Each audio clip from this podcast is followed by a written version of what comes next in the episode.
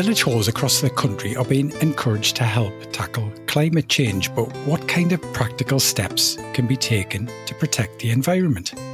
Hi everyone, I'm Johnny Thompson and welcome once again to the Village Halls podcast, sponsored by Allied Westminster, the UK's largest specialist provider of village hall insurance and the home of Village Guard. Now, many of us see climate change as the biggest crisis we currently face, and one way of tackling the issue is for us all to switch to more sustainable forms of transport, of course.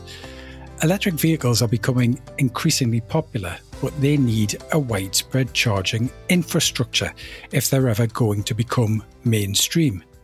So today I'm delighted to be joined by Dr. Darren Handley, who is head of infrastructure grants at OZEV, which is the Office for Zero Emission Vehicles, part of the Department for Transport. Darren is going to talk to us about how things are progressing with the switch to electric vehicles and also how village and community halls can support this by bringing charging points to rural communities. Hi, Darren. Hi, Johnny. Many, many thanks for coming on the show today. It's a pleasure. Okay, Darren. So before we begin, tell me a little bit about you, your background, and, and OZEV, of course, and, and what your role is there. So I've been in the Department for Transport for probably more years than I care to remember. uh, and I've been with the Office for Zero Emission Vehicles for coming up for three years. Yeah. Our primary mandate of the team is to help transition the UK to, as the name says, zero emission vehicles. So this is both hydrogen and electric vehicles.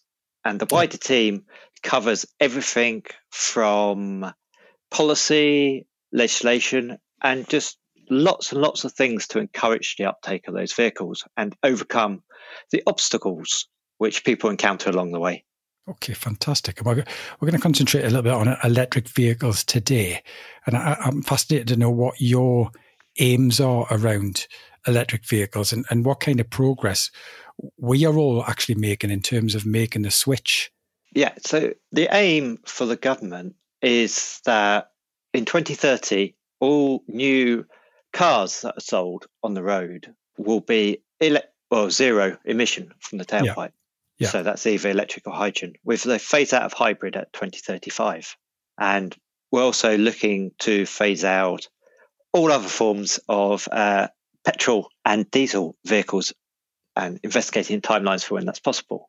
Yeah. And we're making really, really good progress beyond what we ever dreamed of, really, uh, for the uptake of electric vehicles if you look at all the sales figures from the trade bodies such as the Society for Manufacture, Motors Manufacturers and Traders, SMMT, it's about one in five new vehicles sold are electric.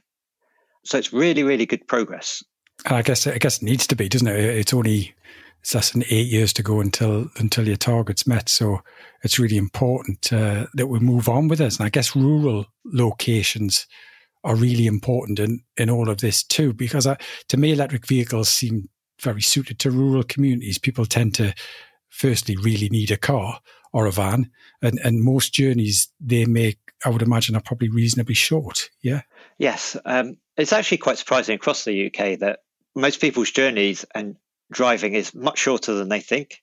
Yeah. And certainly the government doesn't want any part of the UK to be left behind.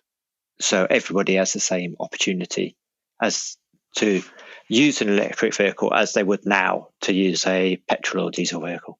And and in all honesty, what what what difference is is this switch to electric vehicles and hydrogen vehicles and so on going to going to make in terms of climate change and you know future generations? How how important is this move? It's critical, really. Um, if you look at the amount of CO two emitted from transport, it's one of the highest brackets. So we need to tackle it if we're going to meet our commitments. Yeah. And there's, uh, there's health benefits as well, isn't there? Of course, because pollution's a quite a significant problem as well now. Yes, you do cut all the emissions from the tailpipe. Obviously, there's no particulates, yeah. and we're actually looking at the non exhaust emissions. So you get re- something called regenerative braking with electric vehicles, where if you take the foot off the pedal, it actually the motor goes into reverse and you get electricity back. So you don't need to have so many braking events. Yeah. So you get a lot less brake dust coming off. The vehicles at the minute are slightly heavier, so you may get more tyre dust coming off. But we expect that the weight of electric vehicles will decrease as the technology of batteries increases and gets better and better, which we are seeing continuous improvements in battery technologies. Fantastic. Now, now I mentioned rural communities before, and village and community halls do, of course, often sit at the heart of those rural communities and rural life. So it seems only natural that they could have a supporting role to play in all of this. Is that right? Yes. Um, rural communities have a wealth of different opportunities to have electric vehicles. And one of the key things is the ability to charge. Yeah. If you have off street parking, it's pretty easy to get a charge point and put it in. Mm. Uh, it's where you have a rural community without that access to off street parking. Yeah. It obviously, this challenge is pretty much the same challenge as the rural communities not having access to a petrol station readily.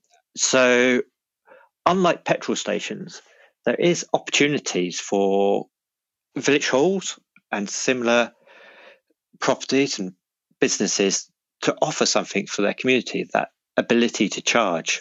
So, in any way, in essence, that has parking facilities anywhere that's off off off the off the main highway, yeah.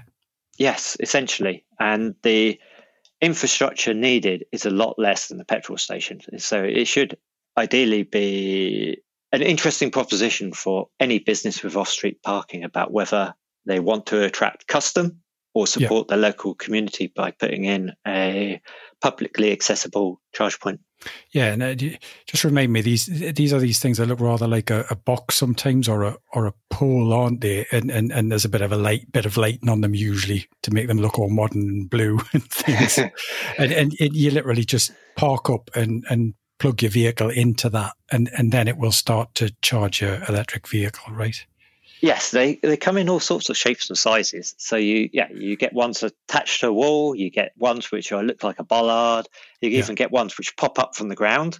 Mm-hmm. And yeah, to start them, it can be as simple as just plugging them in, or you may need to just arrange how you're going to pay for it. So start a session and then tap your payment card somewhere along the line, so the payment goes through. So, t- tell me, Dan, what kind of support is is currently available to village halls when it comes to, to them providing charging points in their car parks and so on. How do how does this grant scheme that you you head up actually work? So the government is trying to incentivise businesses to provide charge points, and one aspect is village halls and charities and places in rural communities with off-street parking. So we have grants available, which are up to 75% of the cost of capped at £350 per charge point socket yeah. for businesses and village halls to install. So right. this would go quite a way to helping with the installation of the charge point. And then there's also capital allowances which are available at least until the end of this financial year, which means that the tax they could be offset yeah. against their tax as well. So effectively, it can be free for village halls to put in that infrastructure. Yeah, if you if you get your accounting right, yeah, brilliant. exactly. and it's an important point you've made about that. This is per charge point. This is not per car park as such. So this, you could have multiple charge points in each in each parking area. Yeah. Yeah. So charge points can charge one vehicle, mm-hmm. two vehicles, sometimes even three. So we pay the grant by the ability to charge the vehicle. So if it has two effectively leads which can work at the same time, you'll get up to £700 off the cost of the installation. Right. And I understand there's also a variety of models that village halls can can follow. For example, they don't necessarily have to run and operate the charging points themselves. They could just simply provide the space for others to operate them. Is that right? Yeah, there's lots of different business models. This is one of the reasons why we're got the grant to help those business models develop. Yeah. And yeah, the options are that the village hall may choose to operate the charge point themselves. They may have a concession for somebody else to run the charge point or the charge point and the parking spaces. Um, lots of different models for how they may finance and operate that charge point. Yeah. Now, now I'm interested to know your thoughts on Uh, what I'm sure is an age-old problem that village halls and, and, and, definitely other businesses with, with parking spaces have, and that's that overstaying in car parks. And I guess what will inevitably come a kind of hogging of the charging points. yes. I can imagine that's something that's, that's difficult to manage at times. It is, but I, I think all businesses with parking spaces will have had experience of this. So they mm-hmm. may have existing practices. And certainly at the industry as a whole is looking at how to manage people overstaying their welcome. Yeah. So I think one important consideration is how long are you happy for people to park in your bays? So if they're coming full a day because you're putting on an event, are you happy for them to just sit there? Uh, so it's really looking at the business model of your tolerance for overstaying, and then whether you want to put in penalties for people overstaying. So supermarkets and others just ramp up the fees for parking if you stay beyond two hours, and yeah. this sort of to encourage a certain behaviour in the users. I guess the important thing is to recognise that there is this flexibility um, as we mentioned, in terms of the models that you can follow, and you could could get somebody else to to run and operate these charge points and car park, but but the village hall could still benefit financially in some ways from from that, and also from the from the grant scheme and the, the tax incentives that you've mentioned. Yeah, as well as yeah, just serving their community and having that um, moral lead and yeah. The, yeah, exactly. Because we've got to see the bigger picture here, haven't we? And and, and be positive about this. So, so, tell me a little bit more about what you see as the key benefits for village halls in them playing a part in delivering these charging points that are needed for electric vehicles. So, I think there's two key drivers if I was owning a village hall for me for putting in charge points for my community. One is just serving the community, especially where you have people who don't have that off street parking. So they have the opportunity. And as soon as you put the charge points in, people will buy electric vehicles. That's what we've mm. seen yeah. everywhere. And the second is the commercial aspect. If you're a village hall and you run events and people will travel to you, not having a charge point will one day mean that you're not as attractive. You won't, people will go to the next village along where that village hall does have a charge point because yeah. people want to come and go from the events that are held, weddings and so on and so forth. Yeah, I think uh, I, think you're right. I think there's there's another area as well, which when I look back at sort of the history of village halls, have always played a significant role in, in, in major historical moments, and it's interesting that this dramatic change, you know, and moving from one way of personal transport to another. Um, I would think that out there as well, there are a lot of village halls that just simply want to play a part in something that's very positive uh, yeah. for, for all communities and for the future generations and so on as well. Yeah. And also just saying you're there at the beginning, that reputational aspect, I think should be a, a big driver for people. Yeah. Yeah. Okay. So what would be the next steps for any hall committees or trustees listening in that are interested here, or, or anyone else that's listening in, such as those that might run a community business or so on, for example? What should they, what, what, what should they do, Darren? Um, I think it's a number of things. 1st mm-hmm. off, um, look at their facilities, how much parking space they have, how much how they whether they think they could put an EV charge point in and how they would consider operating it. Start talking to charge point providers mm. to kind of weigh up the business case essentially and the costs. Yeah. yeah. Talk to their electricity supplier, distribution network operator. Yeah, really important. Yeah. To understand what the existing electricity supply is to their mm. building. Um, this is important because if you've got limited capacity or you've got a very old fuse for the supply to your building, it will need to be upgraded. So if you have a 60 kilowatt fuse, you may need to upgrade it to 100 kilowatt to enable that charge point to be put in. Yeah, you don't want to turn all the lights off in the village, do you, just to charge a few vehicles? Yes. um, yeah, and it, it, may be that grid reinforcement would be needed which mm. kind of comes down to understanding what sort of charge point you want to put in. Yeah. And my advice generally is to go for the lower powered charge points. Right. This is particularly useful for people charging over a prolonged period and it reduces the need to actually do any upgrades to electricity supply, which can be Yeah. quite costly. Yeah. So the high powered charge points, which um, power the cars a lot quicker, are only really needed if you're going to operate like a um, service station and have a lot of cars coming in and going.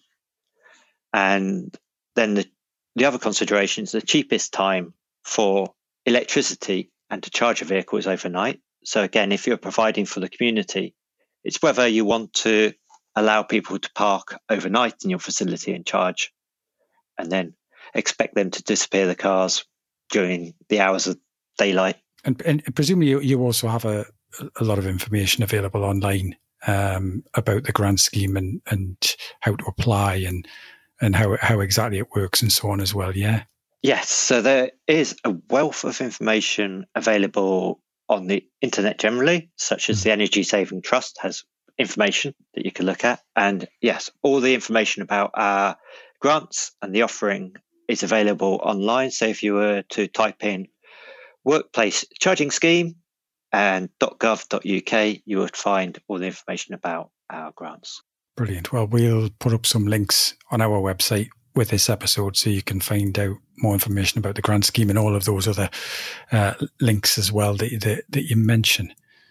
Brilliant, Darren. Uh, unless there's anything else that you want to get across, I'd just like to say thank you very much for all of the information. That's pleasure. Yeah, I think it's just worth recapping what we said at the beginning is that electric vehicles are here. They are becoming mainstream. Um, Yeah. The second-hand market is taking off. The first-hand market, as I said, is they're outstripping diesel vehicles considerably. So um, they're coming. Yeah. And that 2030 target's not just a, an aspirational thing. It, it, it appears to be moving towards that. And this is going to become reality for all of us. Yeah. It is. Fantastic. Also, thanks for the part you're playing as well in, in making this changeover to a more environmentally form of personal transport. I, guess this must be quite rewarding for you as well, Darren, to It be is. involved in this. Yeah. And it's lovely just seeing the sheer volume of electric vehicles around, and they're quieter, which is Yeah. one of the other benefits. Um, so when we electrify all forms of transport, the world will be a slightly quieter place. Yeah. But excellent. Again, you know, thanks very much for, for coming on. It's it's it's been great and, and, and very useful, hopefully, to village halls and others out there um, that we've had this chat. Okay, it's been a pleasure. Yeah. Thanks, Darren. And uh, that's all, folks, for this episode. A quick thank you to all of you who, have so far submitted entries for our wonderful Villagers Awards. There's five awards altogether, including an Innovation Award and an Inspirational Story Award. So keep them coming in, as you could win a thousand pound for your local village church or community hall. And there's more information about the wonderful village halls, sorry, the wonderful Villagers Awards on our website. Many thanks to our headline sponsor and specialist insurance provider, Allied Westminster, for making our podcast possible and whose services you can discover more about at villageguard.com, and to online booking system provider Hallmaster, who also sponsor our podcast and can be found at hallmaster.co.uk. You've been listening to the Village Halls podcast, a unique listening community for Britain's village, church, and community halls, and anyone interested in the vital community services they provide. We'll be back again soon with another episode. Please visit thevillagehallspodcast.com to subscribe, sign up for updates, link through to our social media pages, and to find out more. But until the next time, goodbye for now.